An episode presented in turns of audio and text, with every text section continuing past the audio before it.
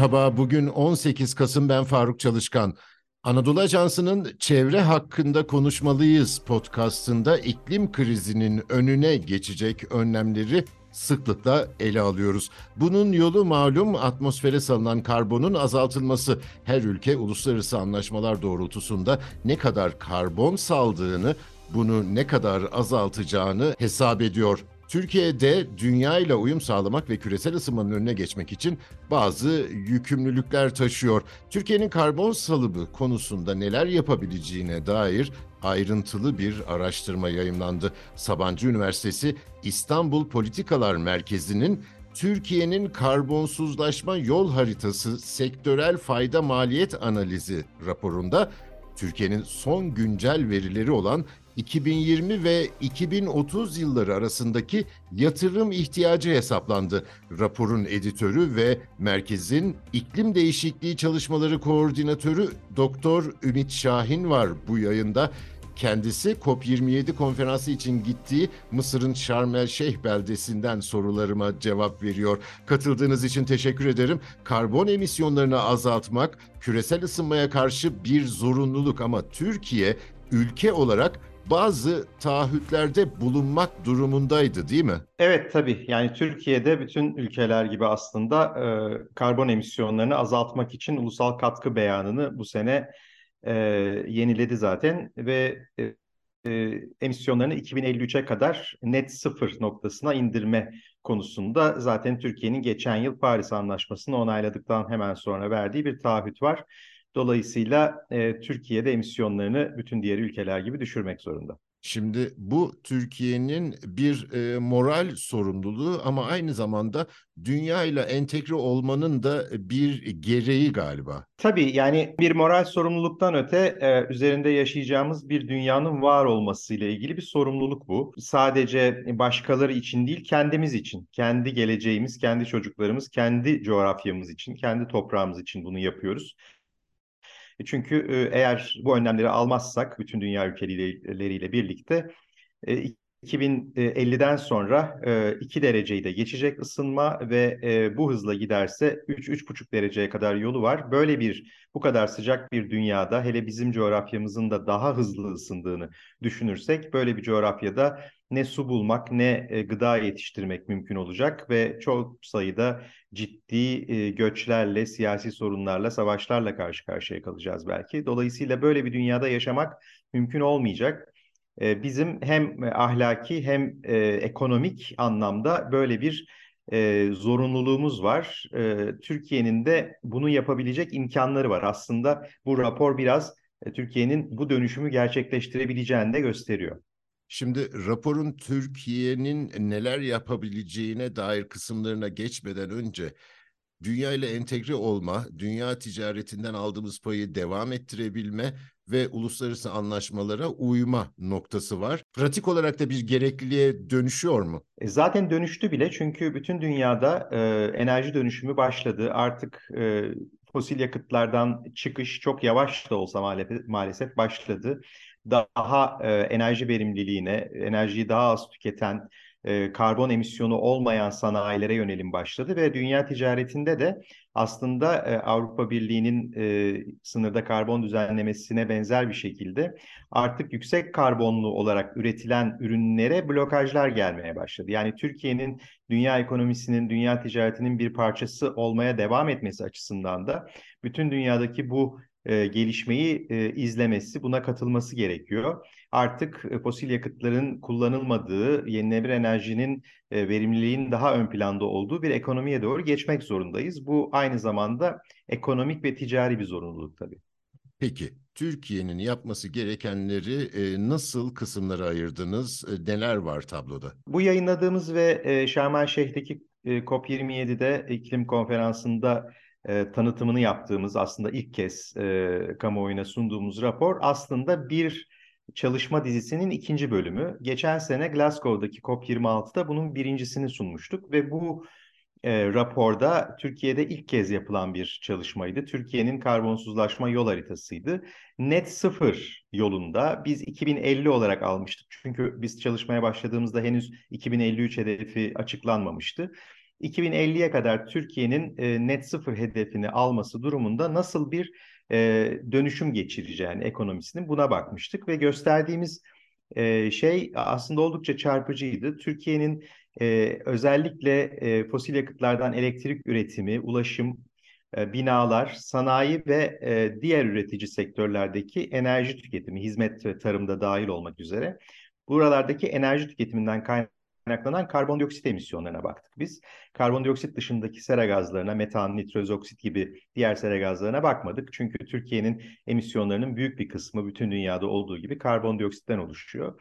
Ve bu karbondioksit emisyonlarının eğer hiçbir şey yapılmazsa e, önümüzdeki yıllarda e, giderek artmaya devam edeceğini ancak e, gerekli önlemler alınırsa düşmesinin mümkün olduğunu ortaya koyduk. Neden mümkün olduğunu ortaya koyduk diyorum. Çünkü bizim kullandığımız varsayım seti aslında oldukça gerçekçiydi.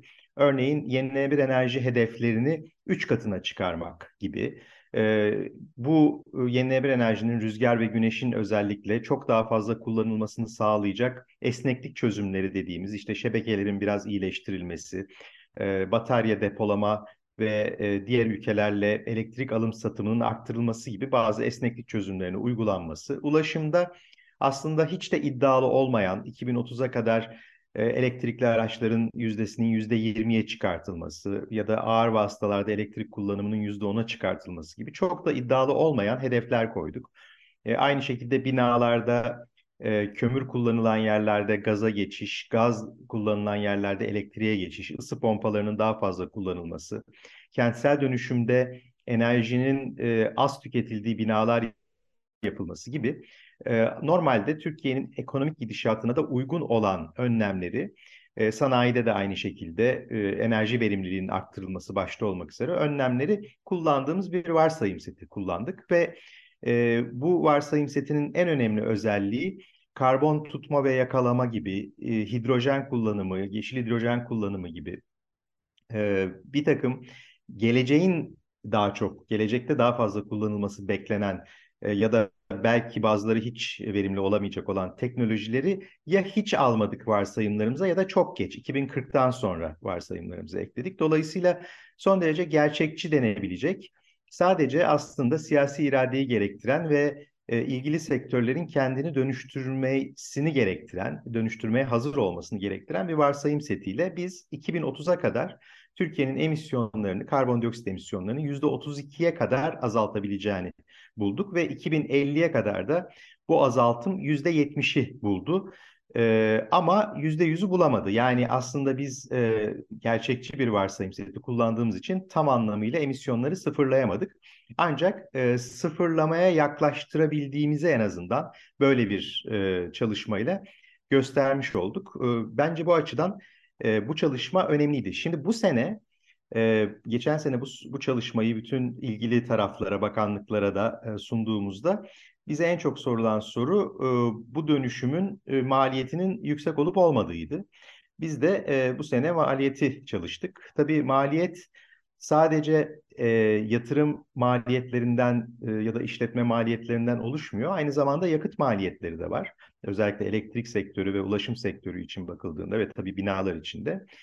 E, tahmin edebileceğiniz gibi yatırım maliyetleri ek bir maliyet getirse de yakıt maliyetleri negatif oluyor. Çünkü biz e, fosil yakıt kullanımını, petrol, gaz, kömür kullanımını azalttığımız için ve yenilenebilir enerjinin, rüzgar ve güneşin bir fiyatı olmadığı için yani bedava olduğu için e, yakıt anlamında. E, dolayısıyla yakıt maliyetlerinden düşüş sağladık.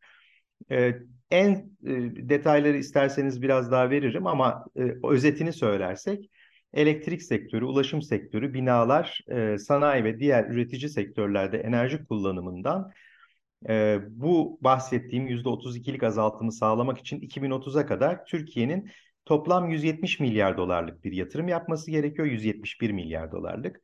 E, ancak e, az yakıt tükettiği için bir de e, doğalgaz fiyatlarının falan ne kadar arttığını da hesaba katarsanız ki biz aslında doğalgaz fiyatını çok yüksek kullanmadık. E, tarihsel fiyatları kullandık. 70 milyar dolar buradan bir tasarruf sağladığı ortaya çıktı. Dolayısıyla net maliyet 101 milyar dolar oldu 10 yıl için ve bu da yılda 10 milyar dolara yani Türkiye'nin gayri safi yurt içi hasılasının yaklaşık %1'ine denk gelen bir maliyetle Türkiye'nin bu dönüşümü e, gerçekleştirebileceğini ve net sıfır e, hedefine ulaşabileceğini ortaya koymuş olduk. Gerçekçi bir projeksiyon yaparken Türkiye'nin coğrafi konumu, e, topografisi galiba biraz avantaj oluşturuyor değil mi? E, tabii yani bizim e, pek çok ülkeden farklı olarak e, güneş enerjisi potansiyelimiz neredeyse sonsuz mesela. E, rüzgar enerjisi potansiyelimiz de e, açıkçası biz 2050'ye kadar bakanlığın verdiği potansiyelin üstünde bir potansiyel kullandık. E, çünkü bu potansiyelin de aşılabileceğine dair çok sayıda e, çalışma var. Rüzgar açısından da çok güçlü bir yerdeyiz. Tabii zaten tarihsel olarak su kullandığımız için, büyük barajlar falan olduğu için oradan da bir avantaj var. Dolayısıyla aslında Türkiye'nin karbonsuzlaşması bütünüyle ekonomisi kömüre dayalı ekonomilere göre daha kolay. Ancak Türkiye'nin kömürden çıkma konusunu gündemine alması gerekiyor. Zaten bizim yayınladığımız raporun geçen seneki bölümünde e, Türkiye'nin kömürden e, çıkış tarihi 2035 oldu. Yani biz 2035'e kadar bu bahsettiğim e, yatırım planıyla devam edersek kömür kullanımına son verebiliyoruz. Bu e, bu sene açıkladığımız rapordaki bu 100, 100 milyar dolarlık e, maliyete dahil olan kısımda da kömürden tamamen çıkmıyoruz ancak sadece 5 gigawatt kalıyor. Yani büyük ölçüde azaltılmış oluyor 2030'a kadar e, kömür kullanımı da. Dolayısıyla Türkiye'nin e, söylediğiniz gibi yenilenebilir enerji konusundaki e, zengin potansiyeli e, işimizi kolaylaştırıyor.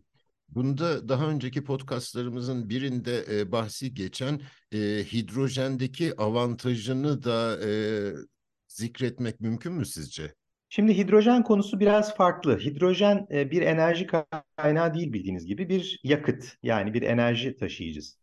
Aynı işte e, mazot kullanmak yerine e, hidrojen kullanmak gibi e, ya da petrol kullanmak yerine sanayide hidrojen kullanmak gibi ya da gaz yerine. E, dolayısıyla doğrudan bir enerji kaynağı olmadığı için önemli olan hidrojenin nereden üretildiği. Eğer siz hidrojeni kömürden veya gazdan üretiyorsanız yine üretimi sırasında aynı düzeyde emisyona neden olacağı için bu dönüşüme hizmet etmez. Ama eğer elektroliz yoluyla e, güneşten, e, rüzgardan yani emisyonsuz bir kaynaktan, karbonsuz bir kaynaktan elde ediyorsanız hidrojeni o zaman yeşil hidrojen deniyor bildiğiniz gibi. Ve yeşil hidrojen e, doğrudan doğruya elektrik kullanılamayan yerlerde yani örneğin e, doğrudan elektrik kullanımının zor olduğu ağır vasıtalarda, ulaşımda e, ya da ısınma için ya da sanayide özellikle de e, demir çelik gibi e, yoğun karbonlu, yoğun yakıt kullanan yani elektrik kullanımının e, her aşamada mümkün olmadığı çimento gibi yerlerde e, hidrojen kullanımı mümkün. Ancak biz Türkiye'nin hidrojen, yeşil hidrojen potansiyelinin yüksek olduğunu biliyoruz. Ancak henüz maliyetler çok düşük olmadığı için 2030'a kadar hidrojeni varsayım setimize dahil etmemiştik. E, sadece 2030'da başlıyordu hatta e, hidrojen kullanımı, ısınmada o da, e, evlerdeki ısınmada. Dolayısıyla biz 2040 sonrası daha çok hidrojenin yaygınlaşacağını tahmin ettik. Ama tabii biraz önce de söylediğim gibi e, biz oldukça muhafazakar, oldukça temkinli bir e, senaryo e, çizmişiz. Belki de hidrojen çok daha erken e, ekonomik olarak daha kullanılabilir hale gelecek ve bizim söylediğimizden de daha hızlı bir dönüşüm gerçekleşebilir. Hatta e, bizim tahminlerimizin ötesinde e, daha erken sıfıra bile inebiliriz. E, teknolojik gelişmeler e, buna izin verirse. Ama dediğiniz gibi yeşil hidrojen konusunda Türkiye şanslı bir ülke. Tıp, ya çünkü yenilenebilir enerji kaynaklarımız zengin. İnsan faaliyetleri arasında elektrik üretimi herhalde karbon salımları konusunda e, en büyük faktör. Başka hangi e, faktörleri siz e, Türkiye için öne çıkarırsınız? Tabii elektrik e, enerji üretiminin en önemli kısmı. Türkiye'nin de emisyonlarının önemli bir bölümü elektrikten geliyor. Ancak tabii ulaşım sektörü de önemli. E, ulaşım sektörünün emisyonlarının azaltılması elektrikten sonra belki ikinci sırada e, ele alınabilir. Binalarda da aynı şekilde e, çok ciddi bir enerji tüketimi var. Özellikle ısınmada kullanılan gaz gibi ya da işte veya aslında elektrik bile kullansanız burada biraz çapraşık bir kısmı var işin. Yani mesela sanayide elektrik kullanımı ya da ısınmada elektrik kullanımı iyi ve yeşil olarak adlandırılsa da o elektriği eğer kömürden ve gazdan üretiyorsanız tabii yine emisyonlu olmuş oluyor. Dolayısıyla bir yandan e, sanayide, ulaşımda ve binalarda elektriğe geçerken, elektrifikasyona geçerken bir yandan da o elektriğin e, karbonsuz bir şekilde yenilenebilir kaynaklardan üretilmesini hızlandırmak gerekiyor. O yüzden de aslında e, işin odak noktası her zaman elektrik. Elektrifikasyon e, çünkü bu işin e, en önemli e, yöntemi. E, biz de raporu hazırlarken elektrifikasyonu çok ciddi bir hem ulaşımda hem binalarda hem de sanayide çok ciddi bir araç olarak kullandığımız için elektrifikasyondan kaynaklanan ilave elektrik talebini e, modele dahil ettik. Yani e, çünkü bu da çok hemen akla gelebilecek bir soru. Yani bu kadar çok elektrik kullanımını her yerde arttırdığınız zaman, bütün otomobiller bile elektrikle çalıştığı zaman tabii daha fazla elektrik üretmek gerekecek. Onu dahil ettiğimiz halde bu dediğim e, sonuca varabiliyoruz. Elektrifikasyonun etkisini de e, dahil ediyoruz yani.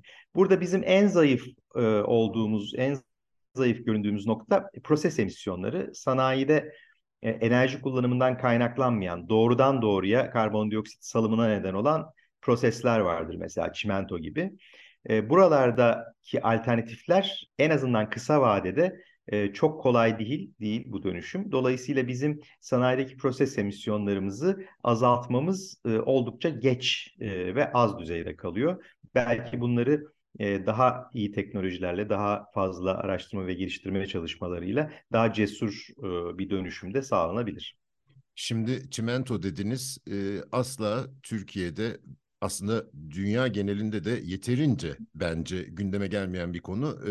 Binaların inşa sırasında karbon emisyonu yapmayacak şekilde inşa edilmesi meselesi.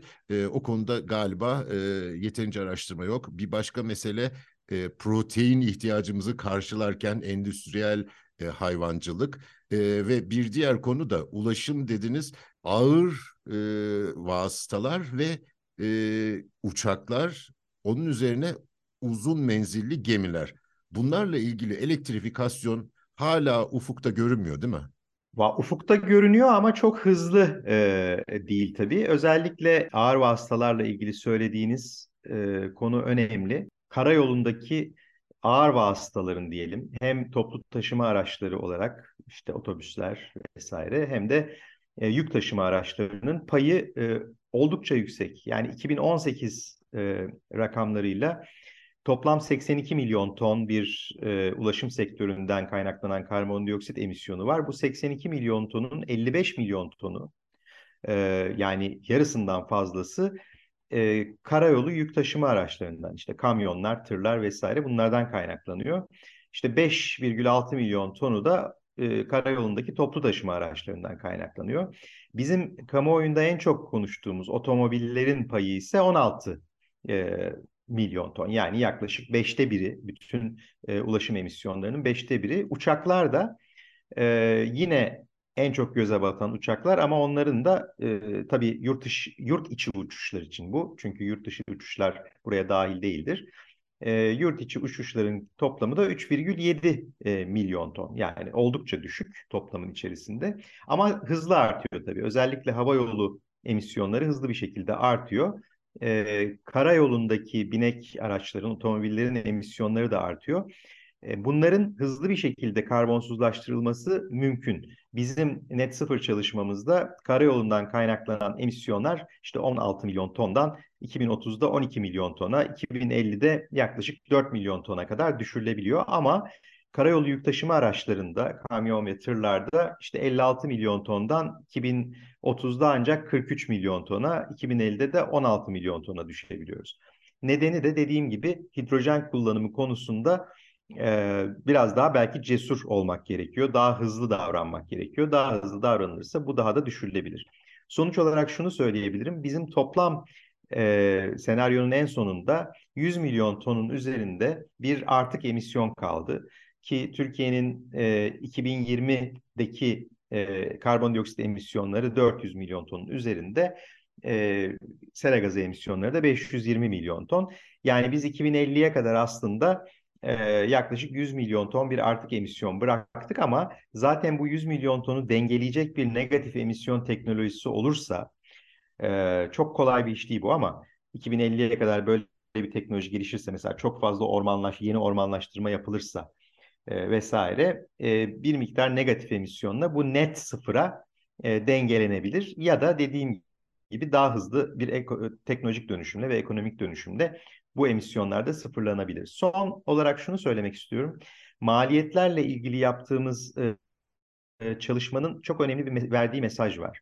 En fazla dönüşüme e, direnen sektör elektrik sektörü. Yani her ne kadar Türkiye'de rüzgar ve güneşe yönelik dönüşüm çok erken başladıysa ve oldukça da iyi gidiyorsa da e, yine de e, fosil yakıtların payı bir şey bir türlü düşmüyor. Özellikle kömürde bir artış bile öngörülüyor hala. E, halbuki kömürden e, biliyorsunuz e, Uluslararası Enerji Ajansı bütün dünyanın en geç 2040'ta çıkması gerektiğini e, ilan etti. Bizim e, raporumuzda da 2035 görünüyor zaten. E, ama bu en çok dönüşümün en zor olduğu sanılan e, yerde e, yakıt emisyon yakıttan kaynaklanan maliyetler düşüldüğünde e, 10 yıllık toplam yatırım ihtiyacı 29 milyar dolar. Yani yaklaşık yılda e, 3 milyar dolara yakın bir e, maliyetle Türkiye elektrik sektörünü çok hızlı bir şekilde dönüştürüp 2030'a kadar elektrikten kaynaklanan emisyonlarını yarıya indirebiliyor. Çünkü toplamda %32 bir e, emisyon azaltımı sağlamıştık biz ama bunun yarı önemli bir bölümü elektrikten geldiği için elektrik sektöründeki dönüşümde hızlı olduğu için elektrik emisyonları %50 azalıyordu. E sadece yılda 3 milyar dolarlık bir e, şeyle yatırımla elektrik emisyonları yarı yarıya düşürülebilir 2030'a kadar. Bu aynı zamanda şu da demek e, bizim daha önce İstanbul Politikalar Merkezi'nde yaptığımız 3 yıllık başka bir proje vardı. Co-Benefits projesi diye yani ek faydalar ya da eş faydalar diyebiliriz iklim değişikliği için e, yaptıklarınız özellikle de yenilenebilir enerji aslında e, ülke ekonomisine katkıda bulunuyor. Bu 3 milyar dolarlık yılda yapacağınız elektrik dönüşümü için e, yatırım aynı zamanda Türkiye'nin büyümesini sağlayacak. Aynı zamanda e, yeni iş imkanları anlamına gelecek. Aynı zamanda e, yenilenebilir enerji bu kadar yaygınlaşınca bu konudaki eğitim olanakları artacak e, yeni beceriler kazanacak insanlar, e, eğitim seviyesi yükselecek, teknoloji yükselecek her şeyden önce. Çünkü Türkiye aynı zamanda bir e, işte yavaş yavaş başladı zaten güneş panelleri üreten, rüzgar türbinleri üreten bir ülke haline gelecek. Dolayısıyla bu dönüşüm bir ek maliyet olarak algılanmamalı. Bu dönüşüm Türkiye'nin ekonomisini geliştirecek, Türkiye'nin e, kalkınmasını sağlayacak bir dönüşüm olarak e, algılanmalı, bir yeşil dönüşüm olarak algılanmalı. Bunun maliyeti de aslında başka yerlere yaptığınız yatırımları yeşil bir dönüşüme kaydırmak anlamına geliyor. Yani siz karayolu, otoyol ya da köprü yapmak yerine demiryolu e, yapmaya yöneleceksiniz. Çünkü ulaşım emisyonları ancak raylı ulaşımla e, düşürülebiliyor. Ya da e, otomotiv sektörünü tamamen elektrikli bir hale getireceksiniz ki bu da yine Türkiye'nin ekonomisini geliştirecek bir şey. Dolayısıyla bu e, maliyetler hem çok fazla büyütülecek e, miktarlarda maliyetler değil hem de aslında Türkiye ekonomisine olan istihdama vesaire olan faydası da e, ayrı bir fayda olarak görülebilir. Doktor Ümit Şahin'e çok teşekkür ediyorum. Bizi hangi mecrada dinliyorsanız orada abone olmayı lütfen unutmayın. Hoşçakalın.